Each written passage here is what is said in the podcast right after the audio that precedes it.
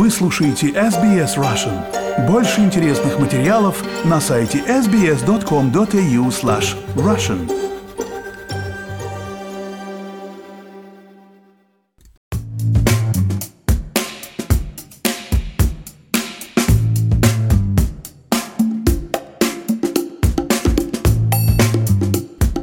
день, вы слушаете подкаст «Арти» об искусстве на SBS Russian. Здесь мы говорим о русском искусстве, австралийском искусстве, мировом искусстве, а также о тех художниках, которые живут и работают здесь и сейчас, наших с вами современниках.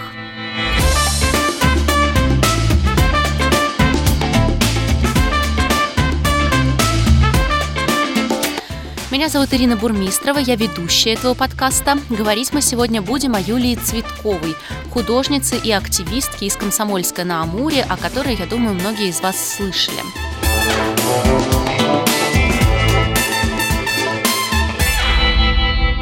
16 февраля стало известно, что прокуратура Хабаровского края утвердила обвинительное заключение по уголовному делу против Юлии Цветковой.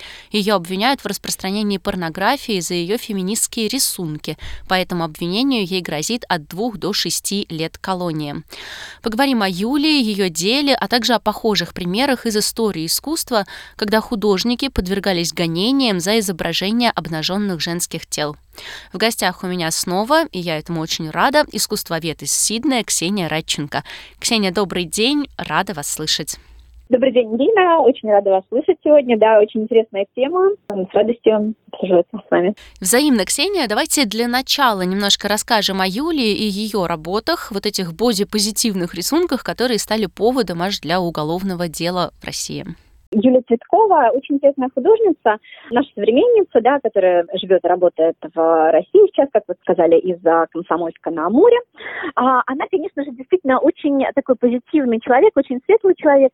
И всем своим творчеством она старается как раз вот, во-первых, освободить э, женщин от такой патриархальной опрессии, да, и вот в том числе э, ее этот проект, который как раз привлек такое внимание активное правоохранительных э, органов, этот проект, который называется «Женщина не кукла», в котором художница как раз показывает то, что женщина – это не объект внимания мужчин, и женщина – это не тело, которое должно отвечать каким-то представлениям о красоте, да, вот этим вот представлениям, навязанным а, патриархальным обществом. А женщина – это свободное существо, свободная сущность, которая может распоряжаться своим телом, в общем, так, как она хочет, да. И вот этот проект «Женщина не кукла», на самом деле, конечно же, это абсурдно, а, что он вызвал обвинение в порнографии, потому что это довольно такие мультипликационные, я бы сказала, изображения женского тела, таких улыбчивых, таких довольно круглых э, женщин, схематически, я бы сказала, даже а, изображенных женщин, на которых написано, например, такие послания, как у живых женщин появляются морщины и седина, и это нормально с этим акцентом на вот эту вот нормальность всего, что происходит с женским телом. Или, например, у живых женщин есть жир, и это нормально. То есть эм, такая попытка художницы вызвать интерес и внимание к вот этим вот проблемам навязанных э, стереотипов, навязанных обществом э, стереотипов относительно женского тела.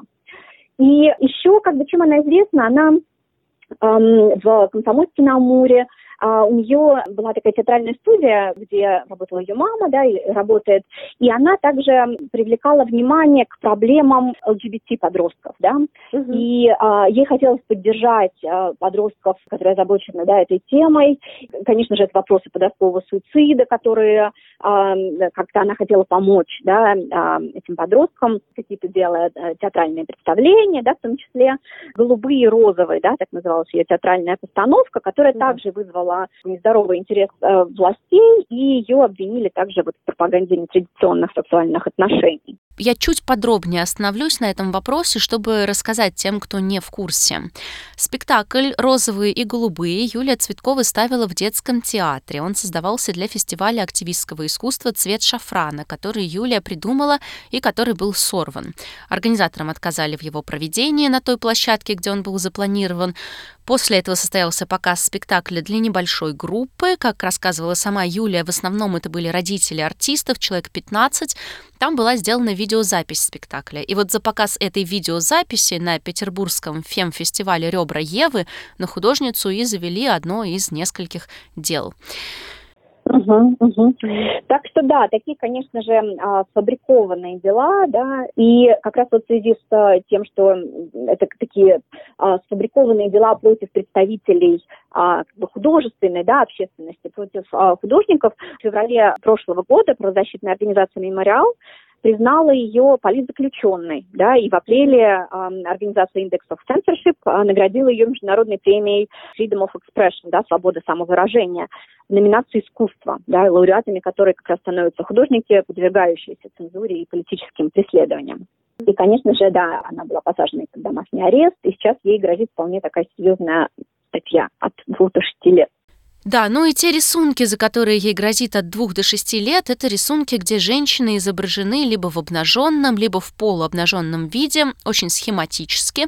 Это то, что называется бодипозитивом, да? Да, да, бодипозитивные рисунки, такая попытка выступить против этого объективизации, против объективизации женского тела, потому что женское тело это не объект вожделения и потребления, да, и это не как бы, объект для мужского взгляда. Я предлагаю сейчас послушать комментарий заместителя директора Международной правозащитной организации Amnesty International по Восточной Европе и Центральной Азии Дениса Кривошеева, который он дал SBS Russian по делу Юлии Цветковой. Дело исключительно возмутительное. Дело, которое, в общем, наверное, говорит все, что нужно знать о в российских властях, их подходу к правам человека, к самой тематике правозащитной деятельности. И, наверное, особенно к женщинам. Слишком много, слишком важных каких-то вещей дело Юлии Цветковой подсветило. Активная молодая женщина, художник, ЛГБТ-активист, правозащитница, деятель местный, пытается какие-то театральные проекты развивать, занимается с детьми, рисует картины, э, использует в иллюстрациях бодипозитивные образы. Вот вот эти образы вдруг для властей стали поводом ее уголовного, для ее уголовного преследования. Понятно, что для них она ну, неприятна во всех отношениях. Им неприятно, если человек активно отстаивает свои или чужие права человека. Им неприятно, если кто-то считает и настаивает, что всякие ограничительные меры в отношении людей из ЛГБТ-сообщества неприемлемы. Кстати говоря, вот этот гомофобский закон о пропаганде Э, гомосексуализма среди молодых людей, ну, это, это тоже выходит за всякие рамки приличия в отношении э, прав человека. Вот любая активность против этого закона или попытка воспользоваться правом на самовыражение для человека из э, открыто защищающих э, людей из ЛГБТ-сообщества или к ним принадлежащих все это совершенно неприемлемо. И вот все это часть того, скажем так, пакета, с которым активно идет по жизни Юлия Цветковой и который, который для российских властей, ну вот, наверное, кость в горле. Но то, что они нашли повод ее еще не просто там неоднократно привлечь к административной ответственности, даже оштрафовать, а решили э, ее преследовать в рамках уголовного правосудия, еще и потенциально закрыть на несколько лет в тюрьме, а, ну, у меня даже, наверное, не хватает слов от, от возмущения. И повод-то нашли какой? Якобы ее бодипозитивные образы, которые используют изображение женского тела, являются порнографией. Но, наверное, порнография – это самое мягкое слово, которое можно сказать в ответ в отношении действий властей, их выбора темы, их выбора предметы для уголовной статьи, для преследования этой женщины и вообще подхода к правам человека. Я надеюсь, что нам удастся всем миром не допустить лишения свободы Юлии Цветковой, но пока все выглядит очень плохо, потому что слишком долго, слишком активно, слишком много разных государственных органов привлечено для того, чтобы ее заставить замолчать и в конечном итоге отправить за решетку. Плюс еще привлекаются некие активисты. Причем, если она живет в, на Дальнем Востоке, а какой-то псевдоактивист из Петербурга жалуется властям, что вот его оскорбляет ее, его, ее деятельность, и это становится предметом для очередных проверок, для преследования самой Юлии, ее мамы. Ну, понятно, здесь включена некая система, которая активно ненавидит права человека, ненавидит права женщин, ненавидит женщин, которые активно этому, этому что-то пытаются противопоставить, и вся гнусная мизогиния, которую мы наблюдаем в очень многих областях нашей жизни, вот тут проявляется просто через край. Я, наверное, слишком необычно для меня эмоционален говорите, в этом вопросе. Я понимаю, но почему. я просто не, я просто вот каждый раз упоминание этого случая вызывает у меня глубокое возмущение. А я надеюсь, что все-таки нам удастся как-то совместно отстоять э, Юлию, и мы с ней давно на связи. И, в общем, проводим кампанию в ее защиту и не остановимся, пока не остановится этот беспредел.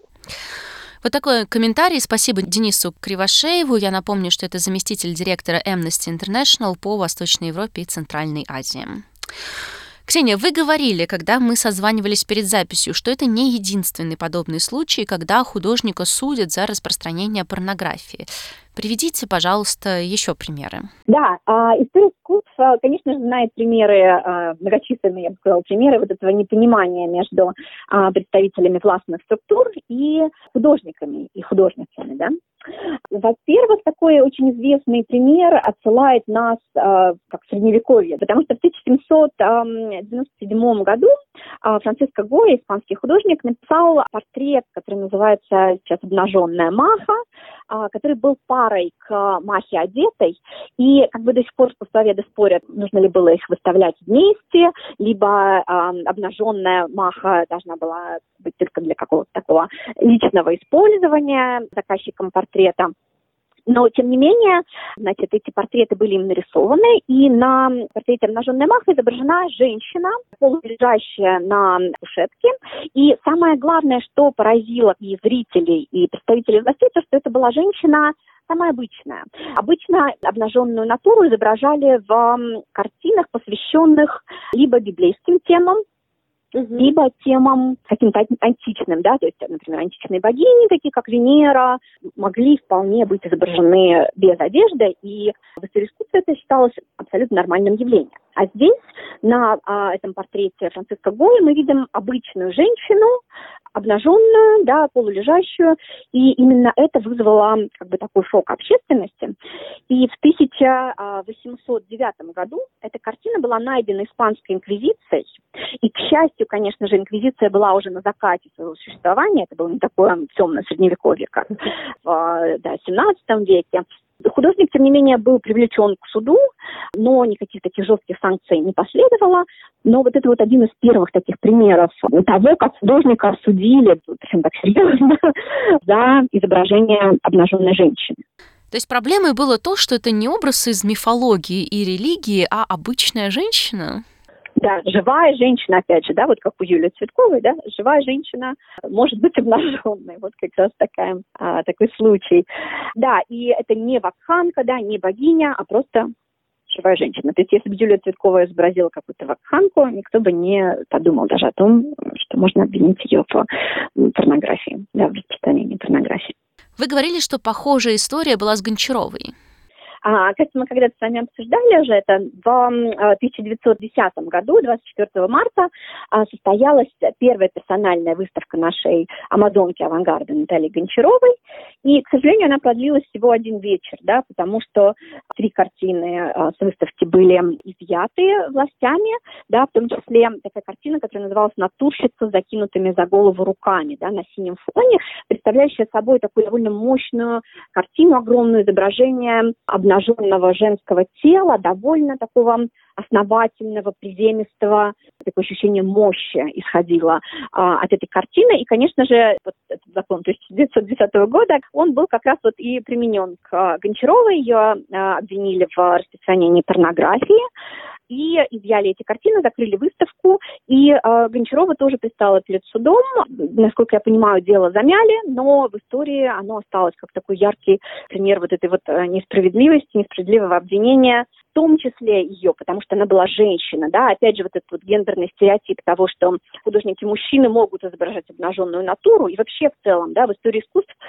поэтому именно сейчас э, представители э, институций, арт э, сообществ и университетов, они выступают как раз в поддержку Юлии Цветковой, потому что изображение обнаженной натуры, оно как бы это века, да, художественной школы, да, они всегда изображали женскую обнаженную натуру, и мужскую в том числе, да. То, что в художественных институтах, да, изображается, это в первую очередь, да, изображение обнаженной натуры, потому что вот это вот изучение анатомии, изучение а, как бы человеческого тела, его изображения, это а, один из основных таких а, камней, на котором строится художественное образование да, во всех странах. И а, для Гончаровой вот эти вот мощные фигуры женские, они были как раз не какими-то эротическими фигурами, а они были воплощением материнства в первую очередь. И потом, как мы знаем, а, русский авангард а, был, на него оказал очень большое влияние вот эти вот каменные бабы, которые как раз в начале, в конце XIX века начали находить в киевских а, курганах.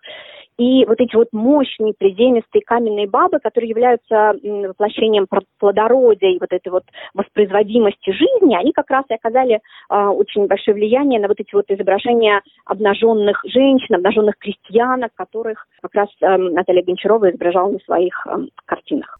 Как интересно про каменных баб. Да, да, да, да.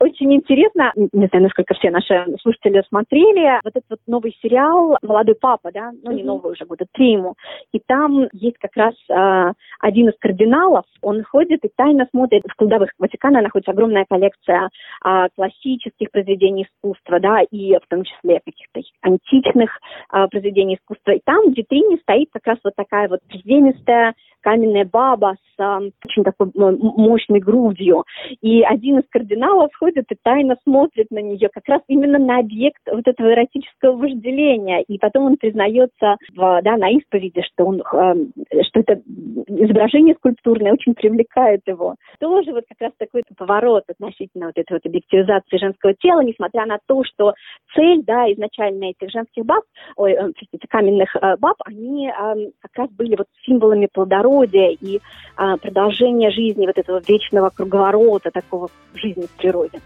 Так что очень интересно сейчас обыгрывается эта тема в современном искусстве, конечно. Спасибо вам огромное. Это была Ксения Радченко, искусствовед из Сиднея. Слушайте подкаст Арти на SBS Russian.